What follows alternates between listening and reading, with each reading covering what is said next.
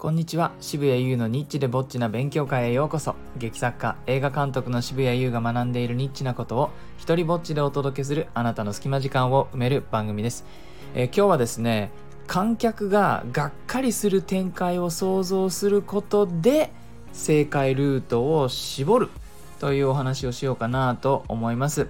いやーだいぶあの空いちゃいましたね更新がね。もうね人によっては渋谷さん生きてるんだろうかと。毎日毎日、えー寝れないね。夜を過ごして僕のね更新をこう心から待ち望んでくださった人がいるかも。しれませんが、えー生きていました。振り返れば5月は2回ぐらいしか更新できませんでしたね。なぜか。もう5月はですね締め切りのオンパレードでございました。え僕とあの妻とでね、まあ、いろんな締め切りがあるんですね。助成金だとか、まあ、いろんなその映画をねこの企画マーケットと呼ばれるところに出したりとかね、えー日本語で出すものもあれば英語で出すものもあればその書類の準備に時間もかかりみたいなことで2人合わせて8つほど締め切りがあった大きな締め切りがあったのを見事見事昨日全部間に合って、えー終わりました。まあ、そんなこんなで8月はもう締め切りに追われまくっていましたね。えーまあそんな、そんなね、中でも私たち夫婦にとってのちょっとオアシスがですね、えーゲームオブスローンズというもうちょっと前に完結したシリーズですが、この全8シーズン、ちょっとずつちょっとずつ見て、えーちょっと前に、まあ、1週間ぐらい前かな、見終わりました。全部。でですね、これはあの前のどっかの放送でも話しましたが、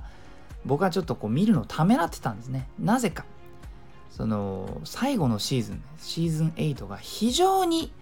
非常にがっかりする展開だということがもうニュースになっていて、まあ、なんとですね、世界中で署名運動が起きるほど、その署名どういうことかというと、このシーズン8を取り直してほしいと。あまりにもひどいから取り直してほしいという署名運動が世界で起きるほど、まあ、がっかりした人が地球上に存在したわけですね。まあ、それを聞いてると、こんなさ、70何話も見てですよ。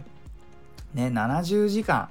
こう付き合って、最後にがっかりしたくないから、俺はちょっと嫌だったんですけども、嫌と、妻がね、じゃあ途中までは最高だから、一緒に見ようということで。で、この最後の方もね、一緒にがっかりしたいというふうにね、言われて、その謎のお誘いですね。で、僕もその謎のお誘いに乗って、で、見たわけです。であのもうシーズン7あたりから、えー、もともと原作があるんですねジョージ・ R.R. マーチンという方が書いている、まあ、原作があってそれが5冊ほど出て出ていてでシーズン、まあ、6の終わりぐらいからですねどうやら原作がもうあのまだ終わってないのにドラマの方が追い越しちゃったわけですねでそこから先はその、えー海外ドラマを書いている脚本たちが脚本家たちがちょっとオリジナルで書いていかなくてはならないという展開になりそこから、ま、急速にシリーズが死んでいくわけです。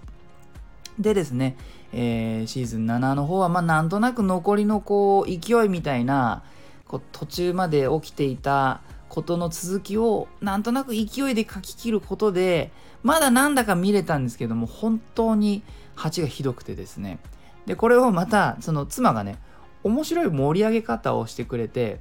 えーこの何話目で大体この何話目であのもう本当に誰も予想ができないがっかりがあるよって言ったんですね。もうそのそう言われるとおじゃ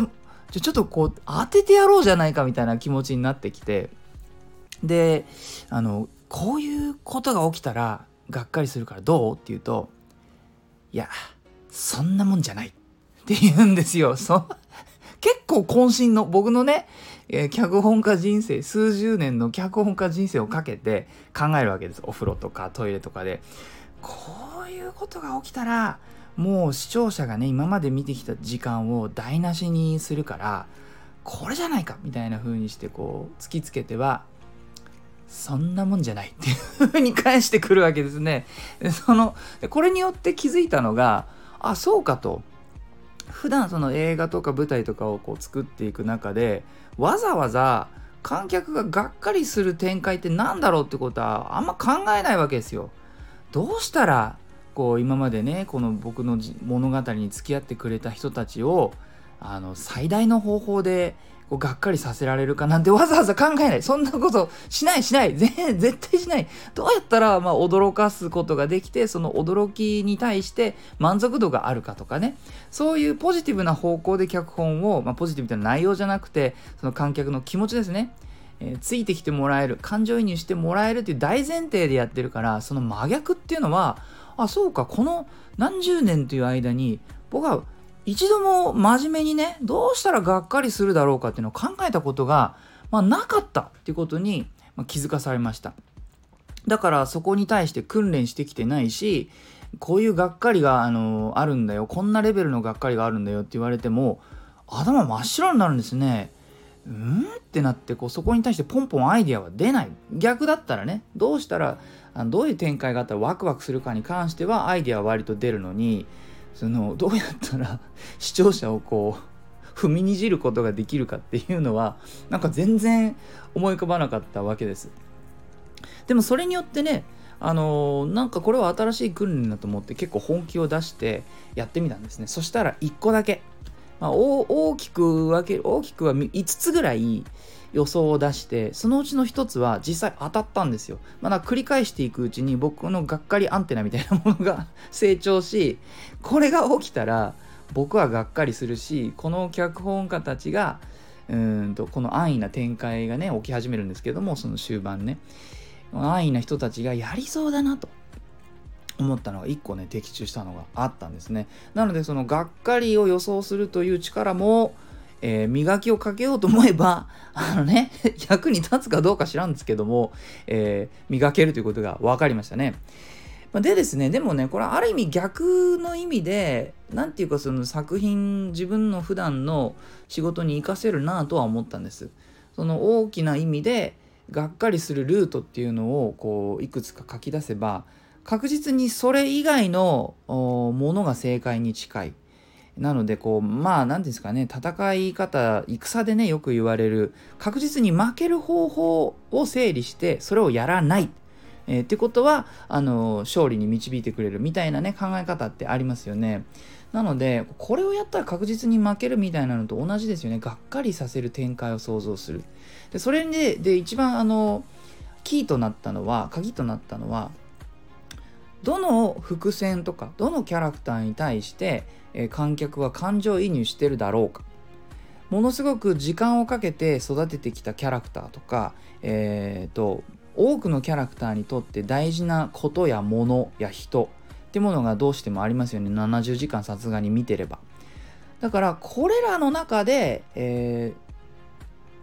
その人その長い時間をかけて育ててきたものが台無しにされればこれはがっかりしますよね。なので例えば一つのものの争奪戦があったとします。でそれに対していろんな人がまあ、死んだりいろんな人がすごい時間をかけて頑張ったり多大な犠牲を払ったりしているものがですね突如、えーまあ、なくなるとか価値が、えー、台無し帳消しにされるとかみたいなことが起きたらこれは非常に裏切られた気分に視聴者が観客が、まあ、裏切られた気分になるだろうなとかね。なのでその全体を振り返ってどこに観客がこう気持ちを注いできたかっていうのを、まあ、そういった目で分析することができるなと。なのでねこのがっかりアンテナを育てると何が大事かっていうのがねその逆のレンズというかそういった振り返り方であぶり出すことが、まあ、できたわけです。ね、どこまでねこの脚本を僕がこれから書く流れにどこまでこういう発想が役に立つかっていうのは一旦別として、まあ、ちょっとその思考ゲームとしては非常に価値があってあのまあ何て言うのか自分の当たらなさも面白かったですね。やっぱそこが未熟なんだなと思ってね、まあ、そんなわけでこう長い時間と気持ちとか時間とかいろいろ注いだ結果本当にがっかりするものを見てね得るものっていうのもねあるんだなと思いました、まあ、そんな僕は今何してるかというとこれがですね海外ではあのなんでダメかと。どうしたらこれがどうしてダメかっていうことの、まあ、分析の動画だとかそれからですねもうファンファンフィクションみたいなものがたくさん出回っていて勝手に 勝手にシーズン8をあの作って、えー、でまあもちろん撮る予算とかはないからあのポッドキャストみたいなのでね勝手に作って その10話とか作って発信してる人たちとかいて、まあ、本当にそのがっかりがあると人はそれなりにその違った反応を見せるんだなっていうことも分かってあの人の気持ちとかねがっかりとかも、まあ、ものを作っていく上では注目する価値があるんだなということを、え学んでいるというお話でした、えー、いいなと思ったらハートマークをタップしたりフォローしてください、えー、Twitter もやってるのでよかったらそちらもチェックしてください、えー、このスタイフでも自由に使える使用許可と上演料不要の日本初の一人芝居コレクションモノローグ集穴そして第2弾となるあ、えー、狭間は Amazon で好評発売中です。またですね、え生きる力をテーマにした僕の戯曲集そ底なしこの大冒険、狼少年立花も、えー、大型書店とか Amazon で取り扱っています。サイン本はオンラインショップ、僕のオンラインショップですね、渋々屋をチェックしてください。す、えー、て詳細は概要欄にまとめてあります。では、渋谷優でした。